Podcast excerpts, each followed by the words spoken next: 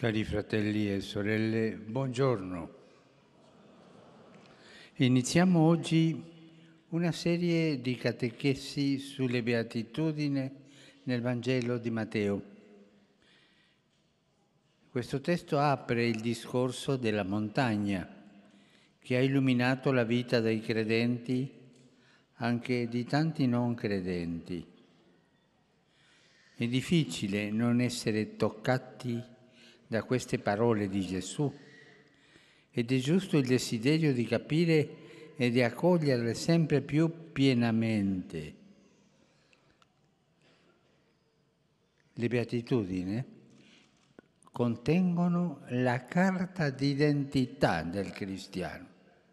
Questa è la nostra carta d'identità, perché delineano il voto di Gesù stesso, il suo stile di vita.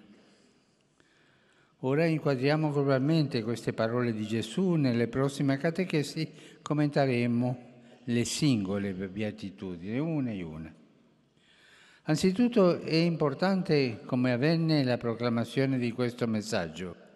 Gesù, vedendo le folle che lo seguono, sale sul dolce pendio che circonda il lago di Galilea, si mette a sedere e rivolgendosi ai discepoli annuncia le beatitudini. Dunque il messaggio è interessato ai discepoli, ma all'orizzonte ci sono le folle, cioè tutta l'umanità. È un messaggio per tutta l'umanità. Inoltre il monte rimanda al Sinai, dove Dio diede a Mosè i comandamenti. Gesù inizia a insegnare una nuova legge, essere poveri, essere miti, essere misericordiosi. Questi nuovi comandamenti sono molto più che delle norme. Infatti Gesù non impone niente, ma svela la via della felicità la sua via, ripetendo otto volte la parola beati. Beati questi, beati quelli, beati questi, beati... otto volte. Ogni beatitudine si compone di tre parti. Da prima c'è sempre la parola beati, poi viene la situazione in cui si trovano i beati, la povertà del spirito, l'afflizione, la fame e la sette della giustizia e via dicendo. Infine c'è il motivo della beatitudine, introdotto dalla congiunzione perché. Beati questi perché. Beati coloro perché. Così sono le otto beatitudini e sarebbe bello imparare a memoria eh, per ripeterle, per avere proprio nella mente, nel cuore questa legge che Gesù ci dà. Facciamo attenzione a questo fatto. Il motivo della beatitudine non è la situazione attuale. No, guardando la situazione Gesù dice no, ma la nuova condizione che i beati ricevono in dono da Dio, perché di essi è il regno dei cieli, perché saranno consolati, perché erediteranno la terra e così via.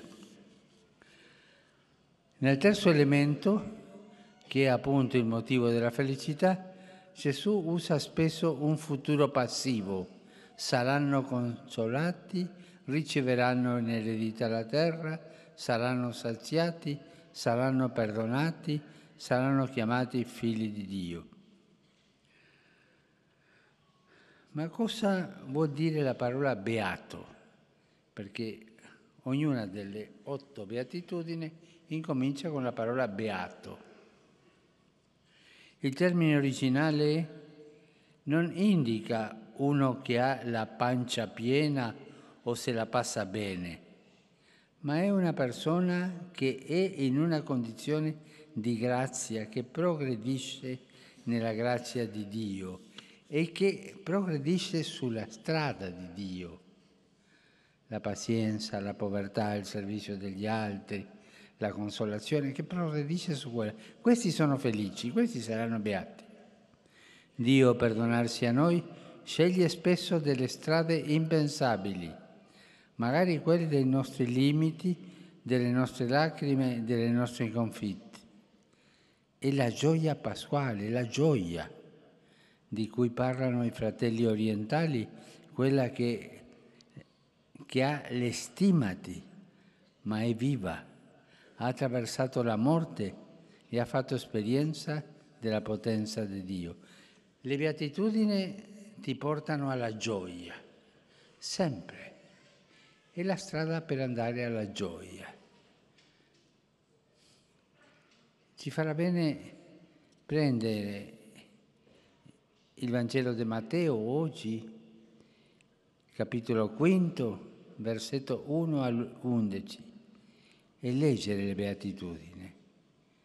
E forse alcune volte in più durante la settimana, per capire questa strada tanto bella, tanto sicura della felicità che il Signore ci propone. Grazie.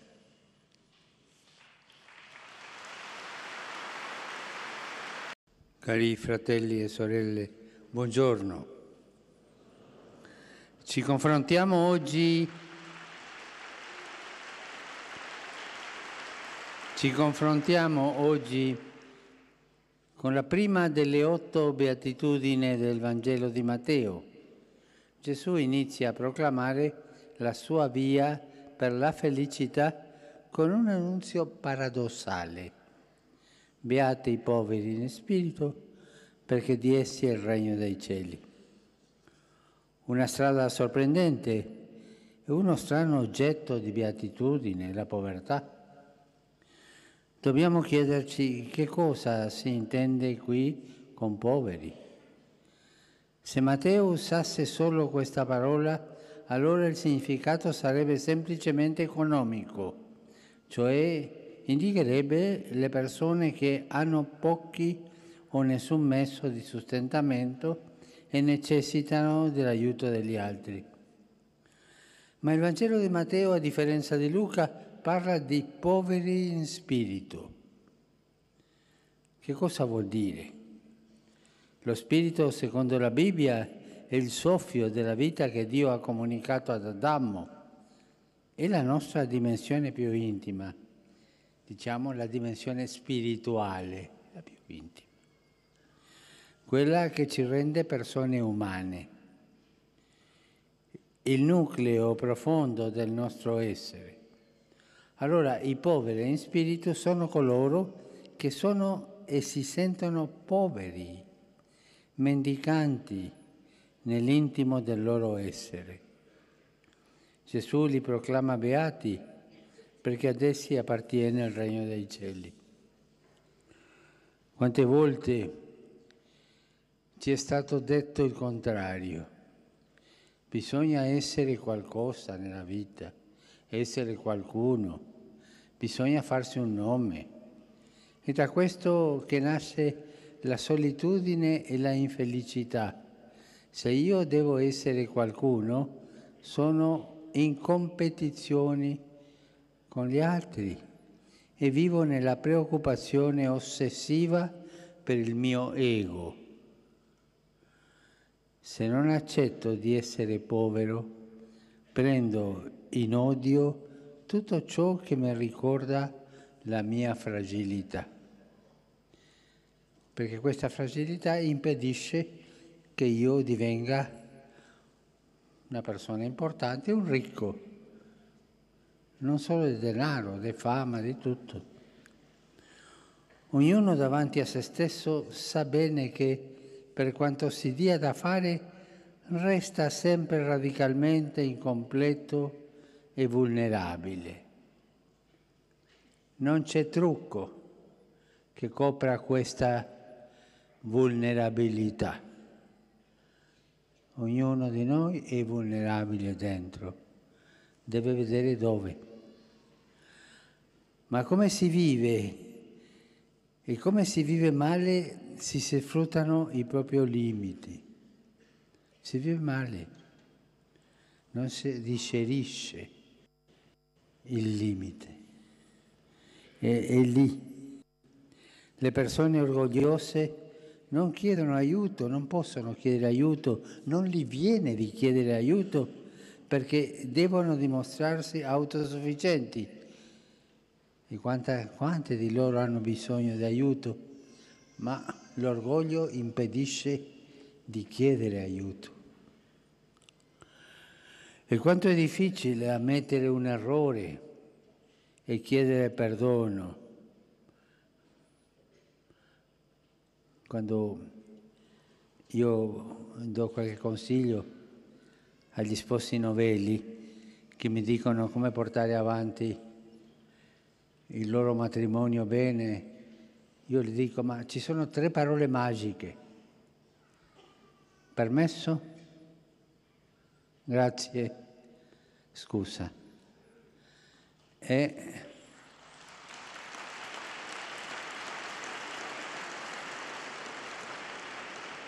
sono parole, sono parole che vengono dalla povertà, della povertà uno. Non essere invadente è permesso, ti sembra bene fare questo?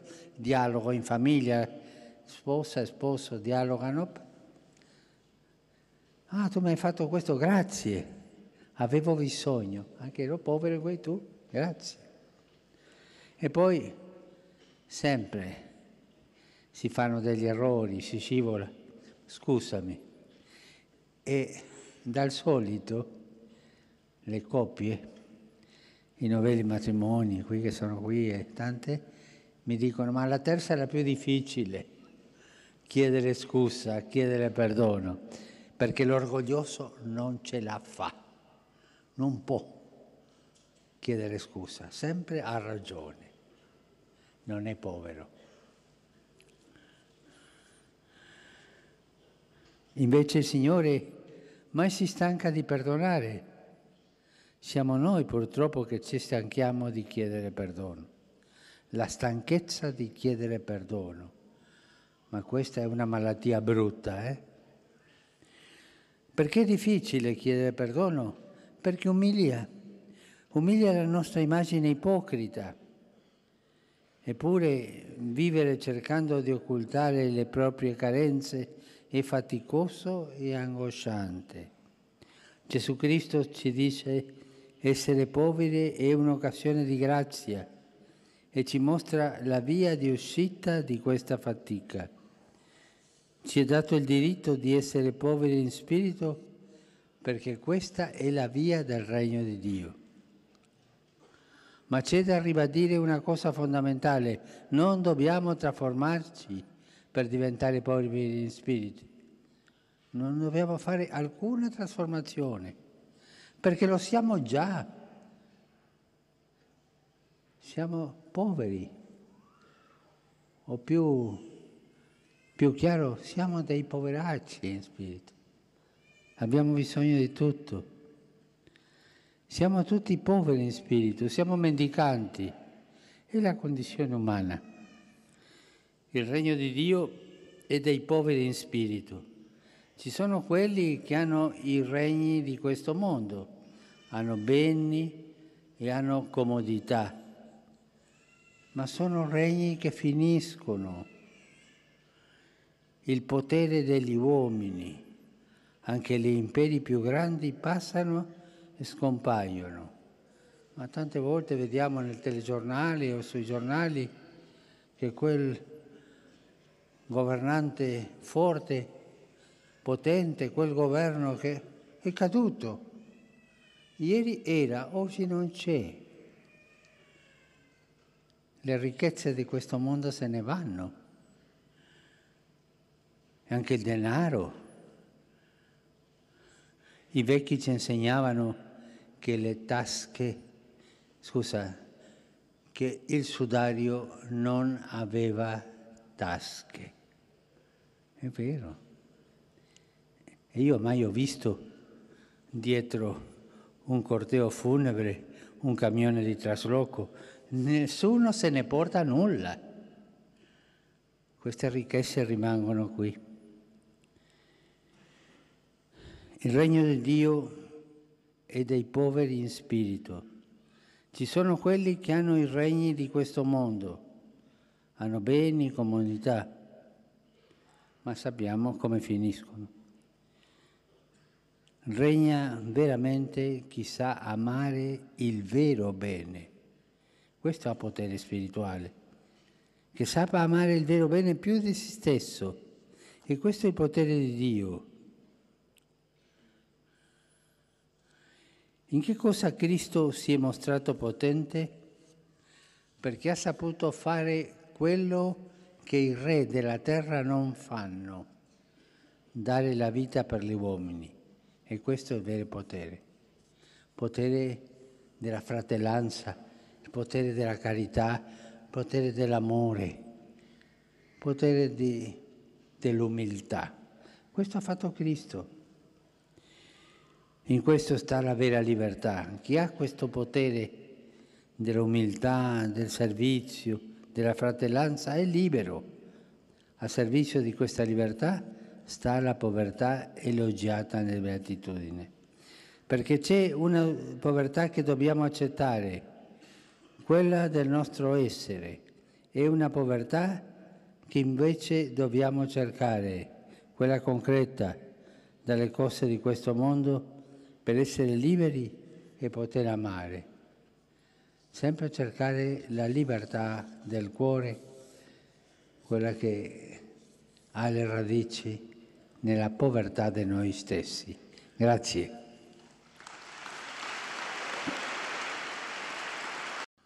Cari fratelli e sorelle, buongiorno. Abbiamo intrapreso il viaggio nelle beatitudini e oggi ci soffermiamo sulla seconda. Beati quelli che sono nel pianto, perché saranno consolati. Nella lingua greca in cui è scritto il Vangelo, questa beatitudine viene espressa con un verbo che non è al passivo. Infatti i beati non subiscono questo pianto, ma all'attivo si affliggono piangono, ma da dentro. Si tratta di un atteggiamento che è diventato centrale nella spiritualità cristiana e che i padri del deserto, i primi monaci della storia, chiamavano pentos, cioè un dolore interiore che apre ad una relazione con il Signore e con il prossimo a una nuova relazione col Signore, col prossimo, a una rinnovata relazione col Signore e col prossimo. Questo pianto nelle scritture può avere due aspetti. Primo, è per la morte o per la sofferenza di qualcuno. Secondo, sono le lacrime per il peccato, per il proprio peccato, quando il cuore sanguina per il dolore di avere offeso Dio e il prossimo. Primo aspetto. Si tratta quindi di voler bene all'altro in maniera tale da vincolarsi a lui o lei fino a condividere il suo dolore ci sono persone che restano distanti, un passo indietro. Invece è importante che gli altri facciano breccia nel nostro cuore. Ho parlato spesso del dono delle lacrime e di quanto sia prezioso. Si può amare in maniera fredda? Si può amare in maniera fredda? Si può amare per funzione, per dovere? Certamente di no.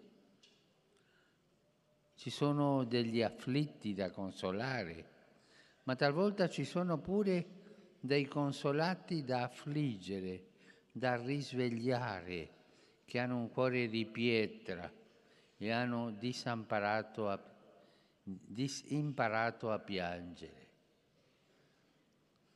e risvegliare la gente che non sa commuoversi del dolore altrui. Il lutto, per esempio, è una strada amara, ma può essere utile per aprire gli occhi sulla vita e sul valore sacro e insostituibile di ogni persona e in quel momento ci si rende conto di quanto sia breve il tempo. Vi è un secondo significato di questa paradossale beatitudine, piangere per il peccato. Qui bisogna distinguere, c'è che si adira perché ha sbagliato, ma questo è orgoglio. Invece c'è chi piange per il male fatto, per il bene omesso per il tradimento del rapporto con Dio. Questo è il pianto per non aver amato, che sgorga dall'avere a cuore la vita altrui. Qui si piange perché non si corrisponde al Signore che ci vuole tanto bene e ci rattrista il pensiero del bene non fatto. Questo è il senso del peccato. Costoro dicono, ho ferito colui che amo e questo li addolora fino alle lacrime. Dio sia benedetto se arrivano a queste lacrime. Questo è il tema dei primi errori da affrontare, difficile ma vitale. Pensiamo al pianto di San Pietro, che lo porterà a un amore nuovo e molto più vero. Un amore è un pianto che purifica, che rinnova. Pietro guardò Gesù e pianse. Il cuore è stato rinnovato. Invece il pianto di Giuda che non accettò aver sbagliato. Il poveretto si suicidò. Capire il peccato è un dono di Dio, è un'opera dello Spirito Santo. Noi da soli non possiamo capire il peccato. È una grazia che dobbiamo chiedere. Signore, che io capisca il male che ho fatto o che posso fare. Questo è un dono molto grande. E da aver capito questo viene il pianto del pentimento. Uno dei primi monaci, Efren il Siro, dice che un viso lavato dalle lacrime è indicibilmente bello la bellezza del pentimento, la bellezza del pianto, la bellezza della contrizione. Come sempre la vita cristiana ha nella misericordia la sua espressione migliore. Saggio e beato è colui che accoglie il dolore legato all'amore, perché riceverà la consolazione dello Spirito Santo che è la tenerezza di Dio che perdona e corregge. Dio sempre perdona, non dimenticate, non dimenticarci di questo. Dio sempre perdona, anche i peccati più brutti, sempre. Il problema è in noi che ci stacchiamo ci stanchiamo di chiedere perdono. Questo è il problema.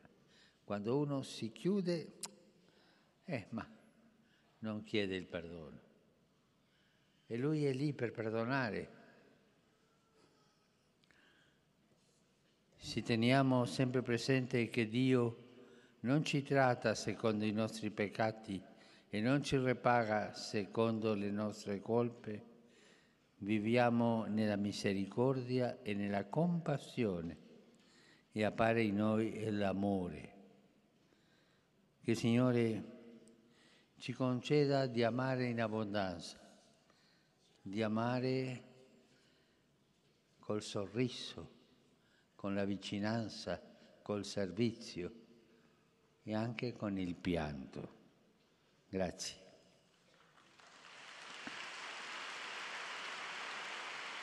Cari fratelli e sorelle, buongiorno.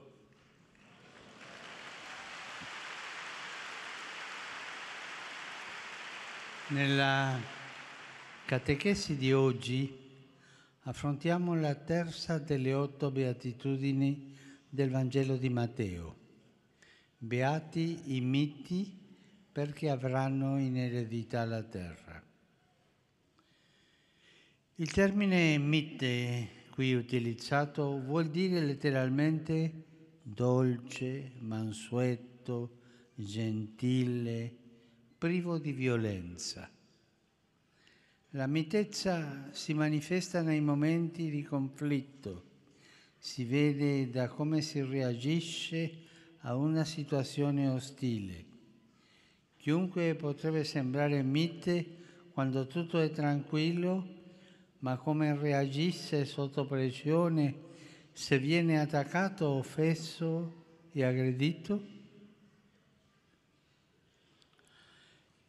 In un passaggio San Paolo richiama la dolcezza e la mansuetudine di Cristo e San Pietro a sua volta ricorda l'atteggiamento di Gesù nella passione. Non rispondeva e non minacciava perché si affidava a colui che giudica con giustizia. E la mitezza di Gesù si vede fortemente nella passione. Nella scrittura la parola mite indica anche colui che non ha proprietà terriere e dunque ci colpisce il fatto che la terza beatitudine dica proprio che i miti avranno in eredità la terra.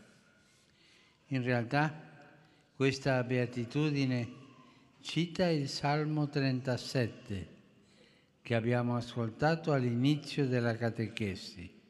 Anche lì si mettono in relazione la mitezza e il possesso della terra. Queste due cose, a pensarci bene, sembrano incompatibili. Infatti il possesso della terra è l'ambito tipico del conflitto. Si combatte spesso per un territorio, per ottenere l'egemonia su una certa zona. Nelle guerre il più forte prevale e conquista altre terre. Ma guardiamo bene il verbo usato per indicare il possesso dei miti essi non conquistano la terra.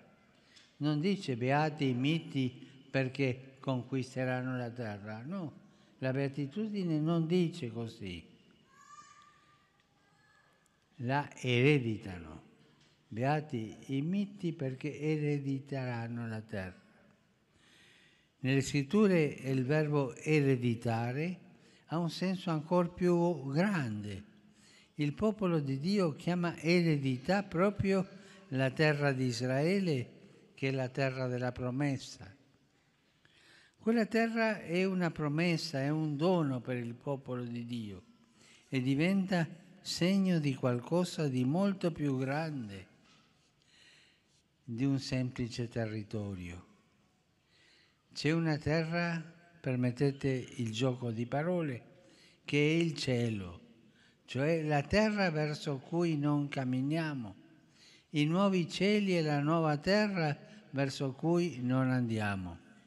Allora, il mite è colui che eredita il più sublime dei territori. Non è un codardo, un fiacco che si trova una morale di ripiego per restare fuori dai problemi. Tutt'altro è una persona che ha ricevuto un'eredità e non la vuole disperdere. Il mite non è un accomodante, ma è il discepolo di Cristo che ha imparato a difendere ben altra terra.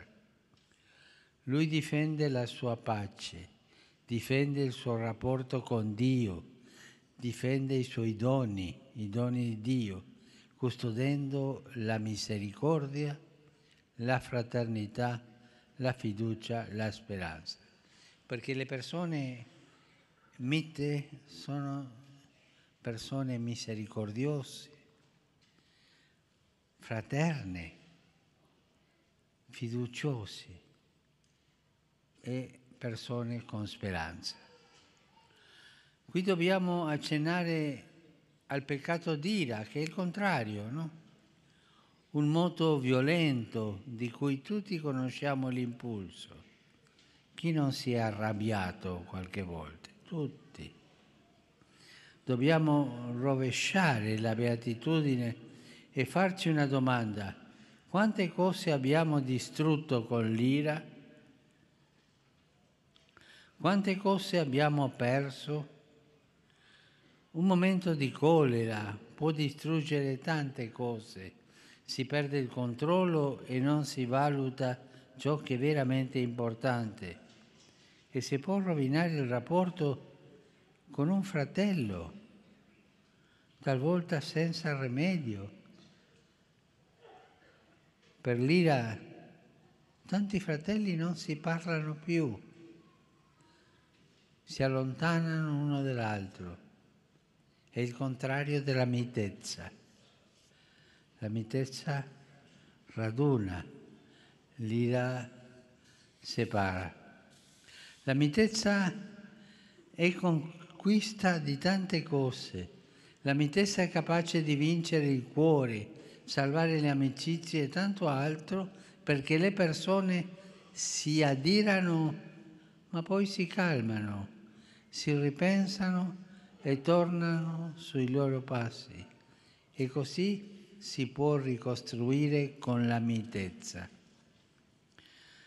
La terra da conquistare con la mitezza è la salvezza di quel fratello di cui parla lo stesso Vangelo di Matteo.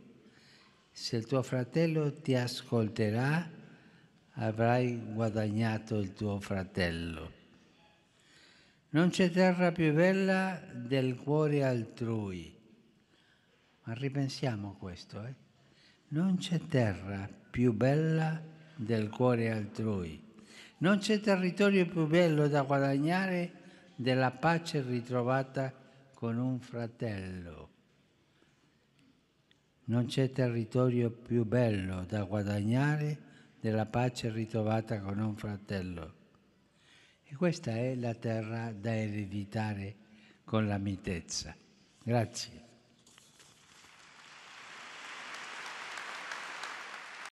Cari fratelli e sorelle, buongiorno. Nell'udienza di oggi continuiamo a meditare la luminosa via della felicità che il Signore ci ha consegnato nelle beatitudini. E giungiamo alla quarta. Beati quelli che hanno fame e sete della giustizia, perché saranno saziati. Abbiamo già incontrato la povertà nello spirito del pianto. Ora ci confrontiamo con un ulteriore tipo di debolezza, quella connessa con la fame e la sete. Fame e sete sono bisogni primari riguardano la sopravvivenza. Questo va sottolineato. Qui non si tratta di un desiderio generico, ma di un'esigenza vitale, di un'esigenza quotidiana, come è il nutrimento. Ma cosa significa avere fame e sete di giustizia? Non stiamo parlando certamente di coloro che vogliono vendetta, Anzi, nelle beatitudini precedenti abbiamo parlato di mitezza. Certamente le ingiustizie feriscono l'umanità. La società umana ha urgenza di equità, di verità e di giustizia sociale.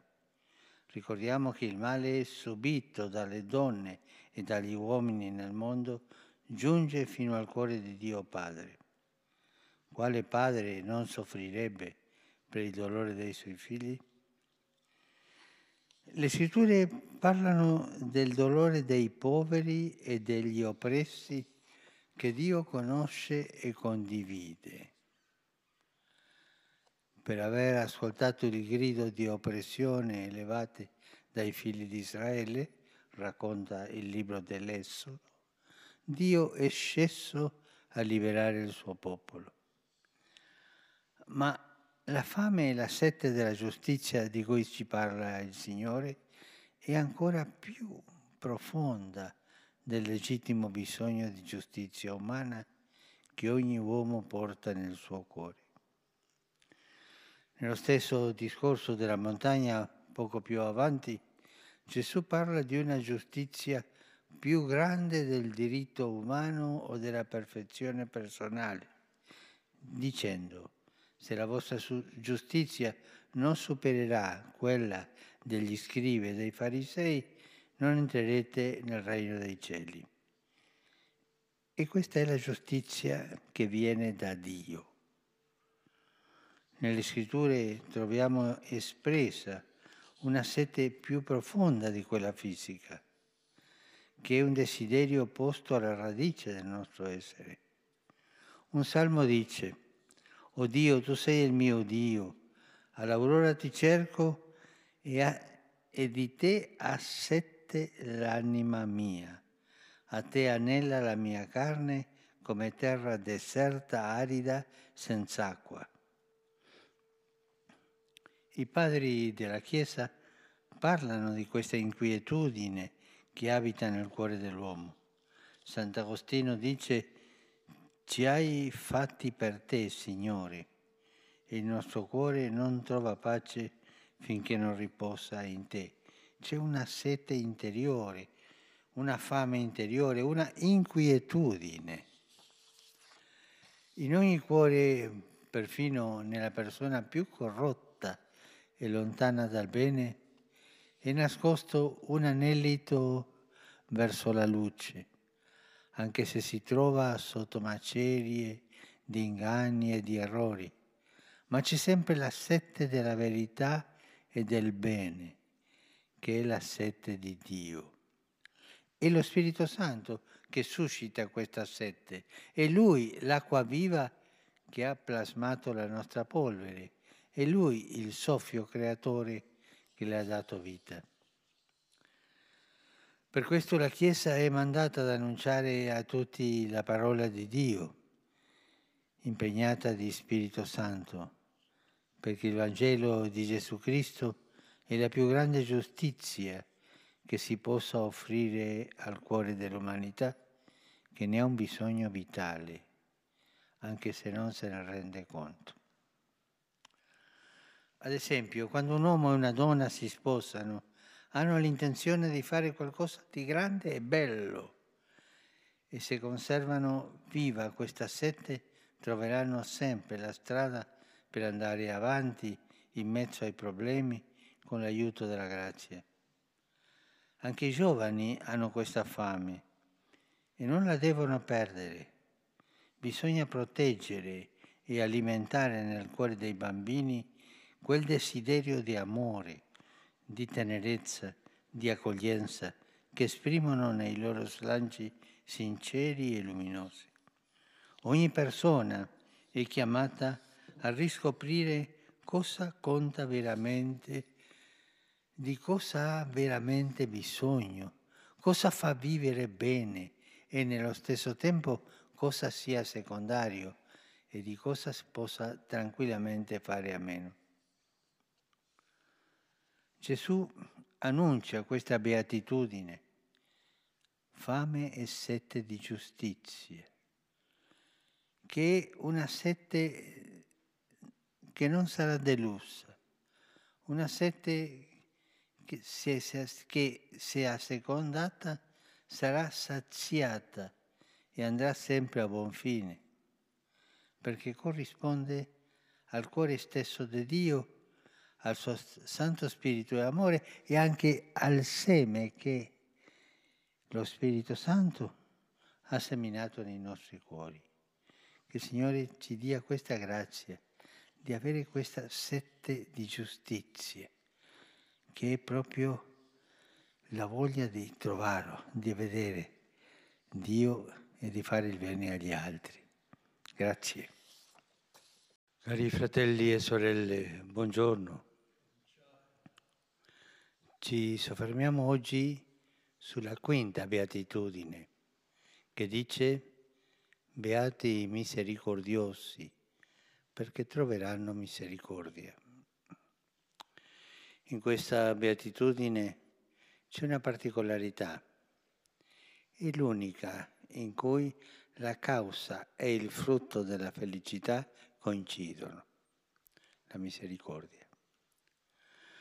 Coloro che esercitano la misericordia troveranno misericordia, saranno misericordiati. Questo tema della reciprocità, del perdono, non è presente solo in questa beatitudine, ma è ricorrente nel Vangelo. E come potrebbe essere altrimenti la misericordia è il cuore stesso di Dio. Gesù dice non giudicate e non sarete giudicati, non condannate e non sarete condannati, perdonate e sarete perdonati. Sempre la stessa reciprocità. E la lettera di Giacomo afferma che la misericordia ha sempre la meglio sul giudizio. Ma è soprattutto nel Padre nostro che noi preghiamo, rimetti a noi i nostri debiti come anche noi li rimettiamo ai nostri debitori. E questa domanda è l'unica ripresa alla fine. Se voi infatti perdonerete agli altri le loro, colpe, il Padre vostro che è nei cieli perdonerà anche a voi. Ma se voi non perdonerete gli altri, neppure il Padre vostro perdonerà le vostre colpe. Ci sono due cose che non si possono separare, il perdono dato e il perdono ricevuto. Ma tante persone sono in difficoltà, non riescono a perdonare. Tante volte il male ricevuto è così grande che riuscire a perdonare sembra come scalare una montagna altissima, uno sforzo enorme. Uno pensa, no, non si può, questo non si può.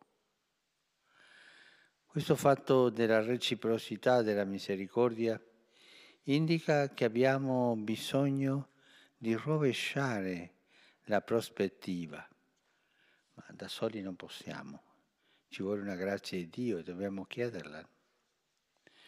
Infatti, se la quinta beatitudine promette di trovare misericordia e nel Padre nostro chiediamo la remissione dei debiti, vuol dire che noi siamo essenzialmente dei debitori e abbiamo necessità di trovare misericordia.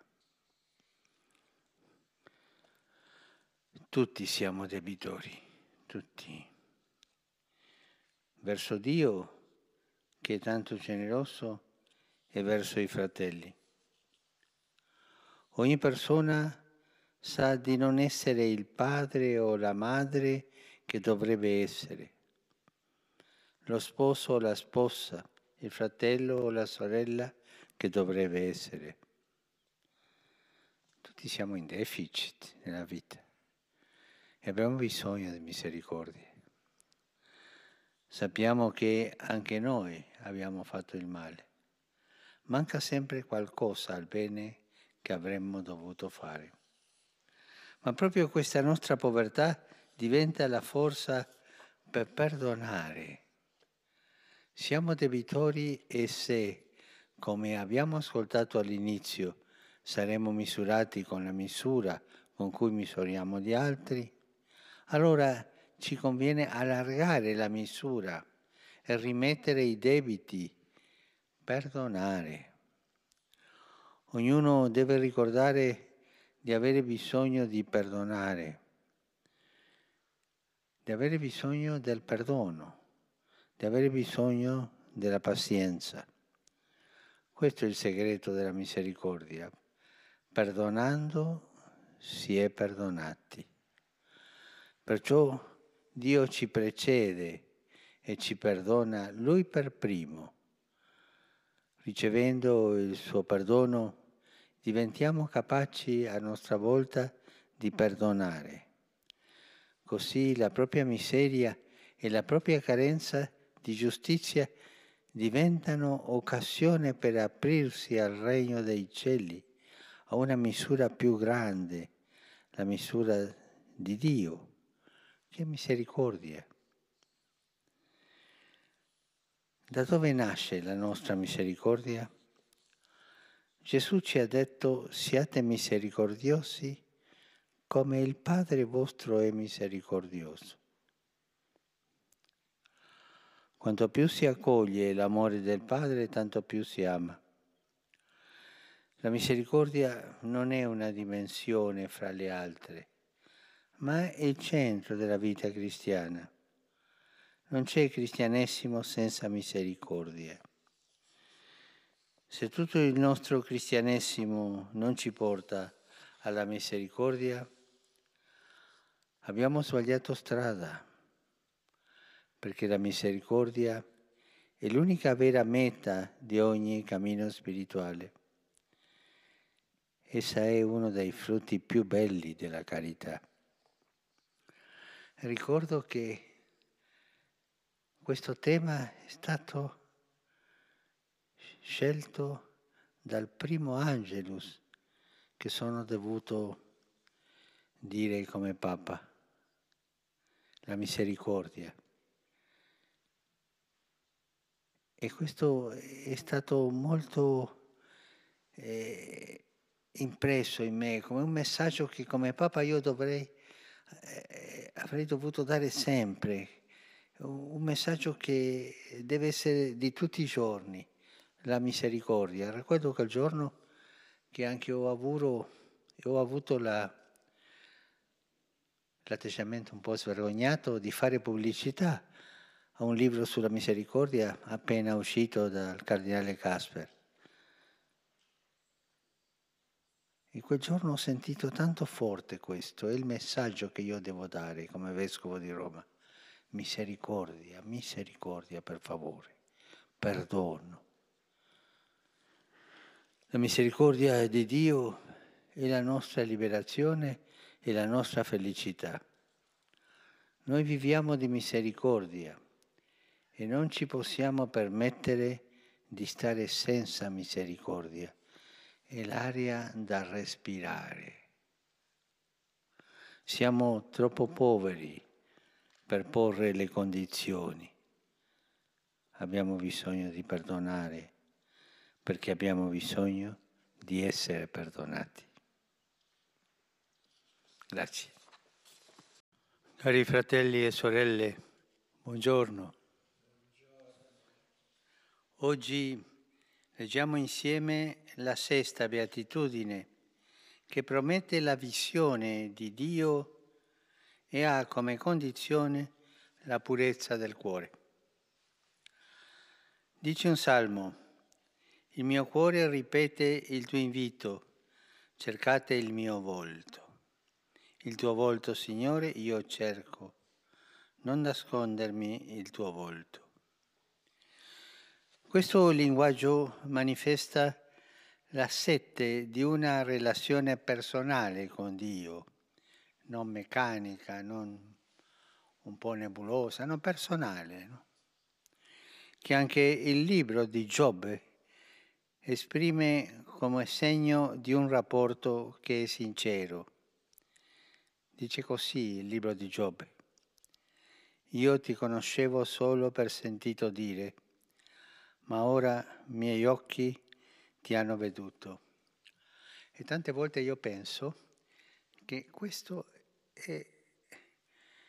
il cammino della vita, no? Nei nostri rapporti con Dio. Conosciamo Dio da sentito dire, ma con la nostra esperienza andiamo avanti, avanti, avanti e alla fine lo conosciamo direttamente se siamo fedeli, no? E questa è la maturità dello Spirito. Come arrivare a questa intimità, a conoscere Dio con gli occhi? Si può pensare ai discepoli di Emmaus, per esempio, che hanno il Signore Gesù accanto a sé, ma i loro occhi erano impediti di riconoscerlo. Il Signore schiuderà il loro sguardo al termine di un cammino che culmina con la frazione del pane ed era iniziato con un rimprovero. Stolti e lenti di cuore a credere in tutto ciò che hanno detto i profeti, quello è il rimprovero dell'inizio. Ecco l'origine della loro cecità, il loro cuore stolto e lento. E quando il cuore è stolto e lento non si vedono le cose, si vedono le cose come nuvolate, no? Qui sta la saggezza di questa beatitudine. Per poter contemplare è necessario entrare dentro di noi e far spazio a Dio, perché come dice Sant'Agostino, Dio è più intimo, intimo di me, di me stesso. Per vedere Dio non serve cambiare occhiali, o punti di osservazione o cambiare di autori teologici che mi insegnano il cammino. Bisogna liberare il cuore dai suoi inganni. Questa strada è l'unica. Questa è una maturazione decisiva quando ci rendiamo conto che il nostro peggio nemico spesso è nascosto nel nostro cuore. La battaglia più nobile è quella contro gli inganni interiori che generano i nostri peccati. Perché i peccati cambiano la visione interiore, cambiano la valutazione delle cose, ti fanno vedere cose che non sono vere o almeno che non sono così vere. È dunque importante capire come sia la purezza del cuore. Per farlo bisogna ricordare che per la Bibbia il cuore non consiste solo nei sentimenti, ma è il luogo più intimo dell'essere umano, lo spazio interiore, dove una persona è se stessa. Questo secondo la mentalità biblica. Lo stesso Vangelo di Matteo dice se la luce che è in te è tenebra, quanto grande sarà la tenebra? Questa luce è lo sguardo del cuore, è la prospettiva, la sintesi, il punto da cui si legge la realtà.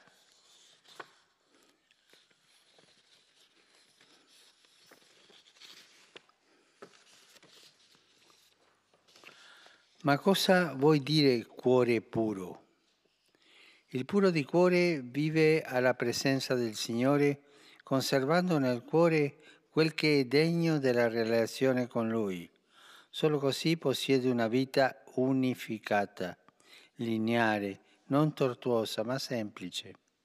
Il cuore purificato è quindi il risultato di un processo che implica una liberazione e una rinuncia il, pure, il puro di cuore non nasce tale, ha vissuto una semplificazione interiore, imparando a rinnegare in sé il male, cosa che nella Bibbia si chiama circoncisione del cuore.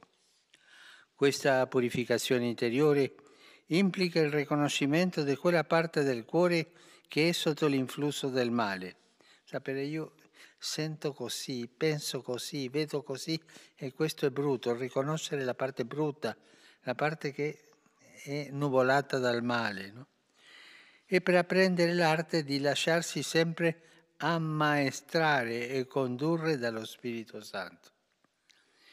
Il cammino, la strada, verso, dal, dal, cuore malato, dal cuore eh, peccatore, dal cuore che eh, non può vedere bene le cose perché è, è, è messo de, dei peccati, di tante cose, ha la pienezza della luce del cuore, è opera dello Spirito Santo. È Lui che ci guida a fare questo cammino. Ecco, attraverso questo cammino del cuore arriviamo a vedere Dio. In questa visione beatifica c'è una dimensione futura, scatologica, come in tutte le beatitudini, è la gioia del regno dei cieli verso cui andiamo, ma c'è anche altra dimensione. Vedere Dio vuol dire intendere i disegni della provvidenza in quel che ci accade, riconoscere la sua presenza nei sacramenti, la sua presenza nei fratelli, soprattutto i fratelli poveri e sofferenti, e riconoscerlo dove lui si manifesta. Questa beatitudine è un po' il frutto delle precedenti. Se abbiamo ascoltato la sete del bene che abita in noi e siamo consapevoli di vivere di misericordia, inizia un cammino di liberazione che dura tutta la vita e conduce fino al cielo. È un lavoro serio, un lavoro che fa lo Spirito Santo se noi gli diamo spazio perché lo faccia. Siamo aperti all'azione dello Spirito Santo.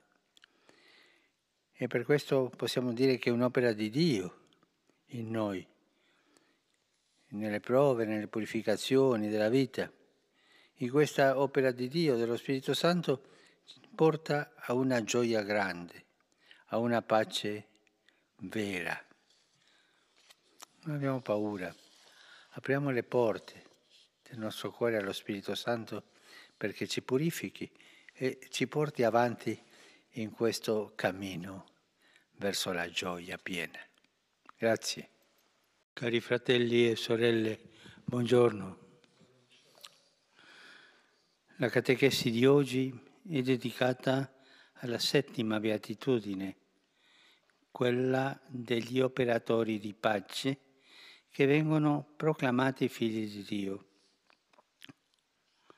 Mi rallegro che essa capiti subito dopo la Pasqua, perché la pace di Cristo è frutto della sua morte e risurrezione come abbiamo ascoltato nella lettura di San Paolo.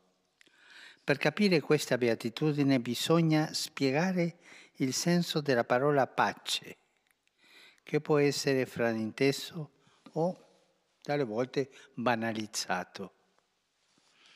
Dobbiamo orientarci fra due idee di pace.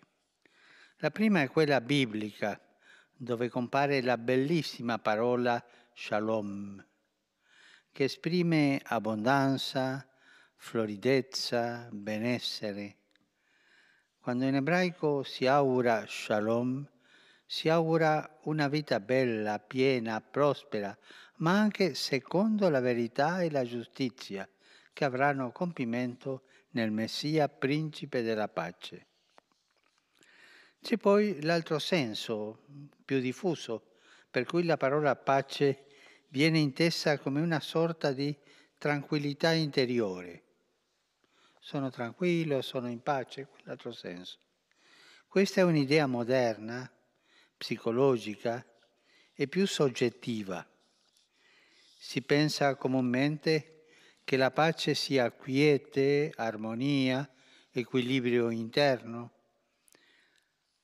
Questa accessione della parola pace è incompleta e non può essere assolutizzata, perché nella vita l'inquietudine può essere un importante momento di crescita.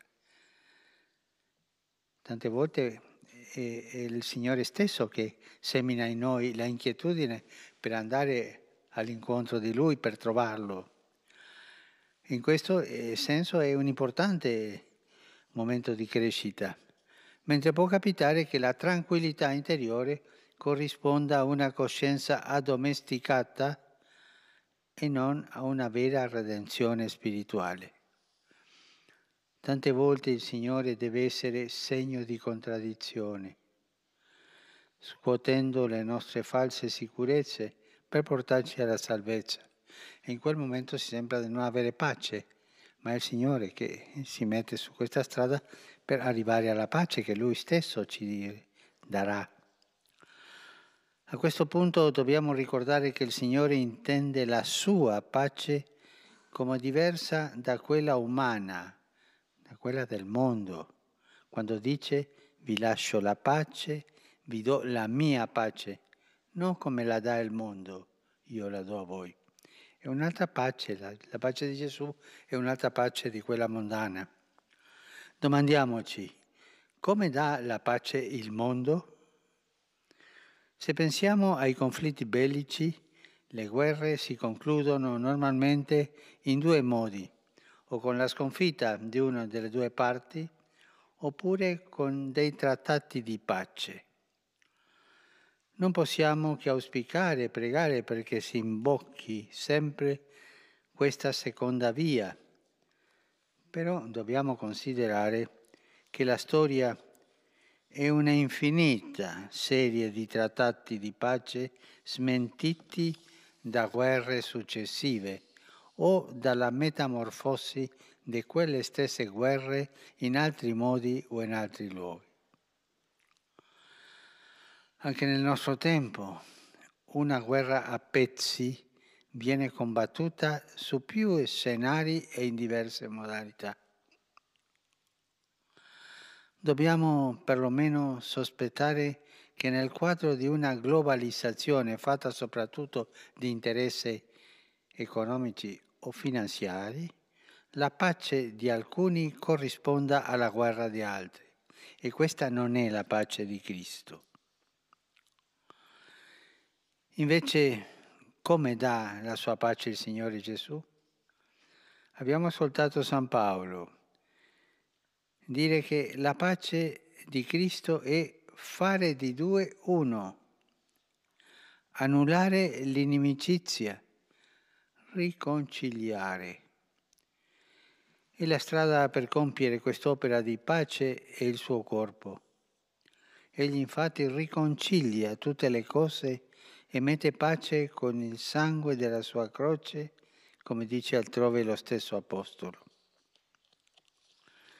E qui mi domando, possiamo tutti domandarci, chi sono quindi gli operatori di pace? La settima beatitudine è la più attiva, esplicitamente è operativa. L'espressione verbale è analoga a quella usata nel primo versetto della Bibbia per la creazione e indica iniziativa e laboriosità. L'amore per sua natura è creativo. L'amore è sempre creativo e cerca la riconciliazione a qualunque costo. Sono chiamati figli di Dio coloro che hanno appreso l'arte della pace e la esercitano. Sanno che non c'è riconciliazione senza dono della propria vita e che la pace va cercata sempre e comunque. Sempre e comunque, non dimenticare questo. Va cercata così. Questa non è un'opera autonoma frutto delle proprie capacità, è manifestazione della grazia ricevuta da Cristo, che è nostra pace, che ci ha rese figli di Dio.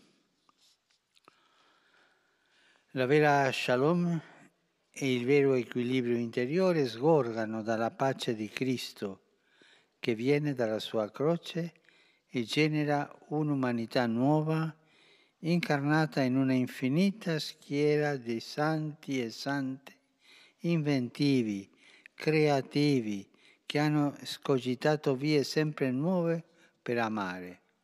I santi, le sante che fanno la pace.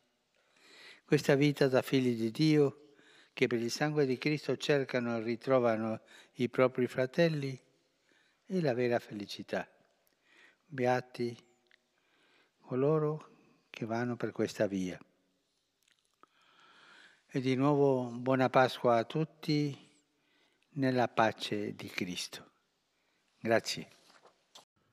Cari fratelli e sorelle, buongiorno. Con l'udienza di oggi concludiamo il percorso sulle beatitudini evangeliche. Come abbiamo ascoltato, nell'ultima si proclama la gioia scatologica dei perseguitati per la giustizia. Questa beatitudine annuncia la stessa felicità de, della prima, il regno dei cieli e dei perseguitati come, come, e dei poveri in spirito. Comprendiamo così di essere arrivati al termine di un percorso unitario dipanato negli annunci precedenti. La, la povertà in spirito, il pianto, la mitezza, la sette di santità, la misericordia, la purificazione del cuore e le opere di pace possono condurre alla persecuzione a causa di Cristo. Ma questa persecuzione alla fine è causa di gioia e di grande ricompensa nei cieli. Il sentiero delle beatitudini è un cammino pasquale che conduce da una vita secondo il mondo a quella secondo Dio, da un'esistenza guidata dalla carne, cioè dall'egoismo, a quella guidata dallo spirito. Il mondo, con i suoi idoli, i suoi compromessi e le sue priorità, non può approvare questo tipo di esistenza. Le scritture di peccato spesso prodotte dalla mentalità umana, così estranee come sono allo spirito di verità che il mondo non può ricevere, non possono che rifiutare la povertà o la mitezza o la purezza e dichiarare la vita secondo il Vangelo come un errore, un problema, quindi come qualcosa da emarginare. Così pensa il mondo. Questi sono idealistici o fanatici, così pensano loro. Se il mondo vive in funzione del denaro, chiunque dimostri che la vita può compiersi nel dono e nella rinuncia diventa un fastidio per il sistema di avidità. Questa parola fastidio è, è chiave perché la sola testimonianza cristiana che fa tanto bene a tanta gente perché la segue, dà fastidio a coloro che hanno una mentalità mondana la vivono come un rimprovero. Quando appare la santità ed emerge la vita dei figli di Dio in quella bellezza, c'è qualcosa di scomodo che chiama una presa di posizione, o lasciarsi mettere in discussione e aprirsi al bene, o rifiutare quella luce e indurire il cuore, anche fino all'opposizione e all'accanimento. È curioso, eh, tira l'attenzione a vedere come eh, nelle persecuzioni dei martiri eh, cresce la ostilità fino all'accanimento.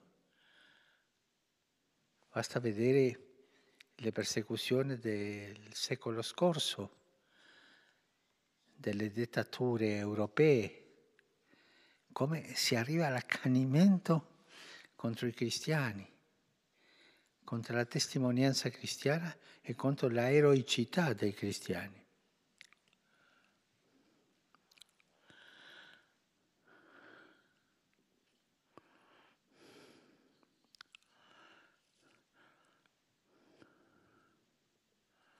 Ma questo mostra che il dramma della persecuzione è anche luogo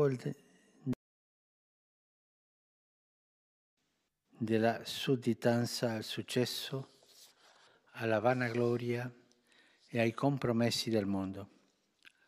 Di cosa si rallegra chi è rifiutato dal mondo per causa di Cristo? Si rallegra di aver trovato qualcosa che vale più del mondo intero. Infatti quel vantaggio c'è che un uomo guadagni il mondo intero e perda la propria vita? Quale vantaggio c'è lì?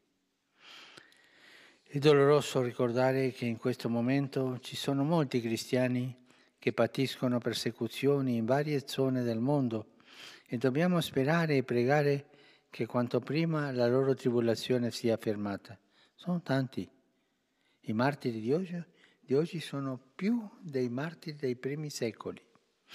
Esprimiamo a questi fratelli e sorelle la nostra vicinanza. Siamo un unico corpo e questi cristiani sono le membra sanguinanti del corpo di Cristo che è la Chiesa. Ma dobbiamo stare attenti anche a, a non leggere questa beatitudine in chiave vitimistica, autocommiserativa. Infatti non sempre il disprezzo degli uomini è sinonimo di persecuzione. Proprio poco dopo Gesù dice che i cristiani sono il sale della terra e mette in guardia dal pericolo di perdere il sapore, altrimenti il sale a null'altro serve che ad essere gettato via e calpestato dalla gente.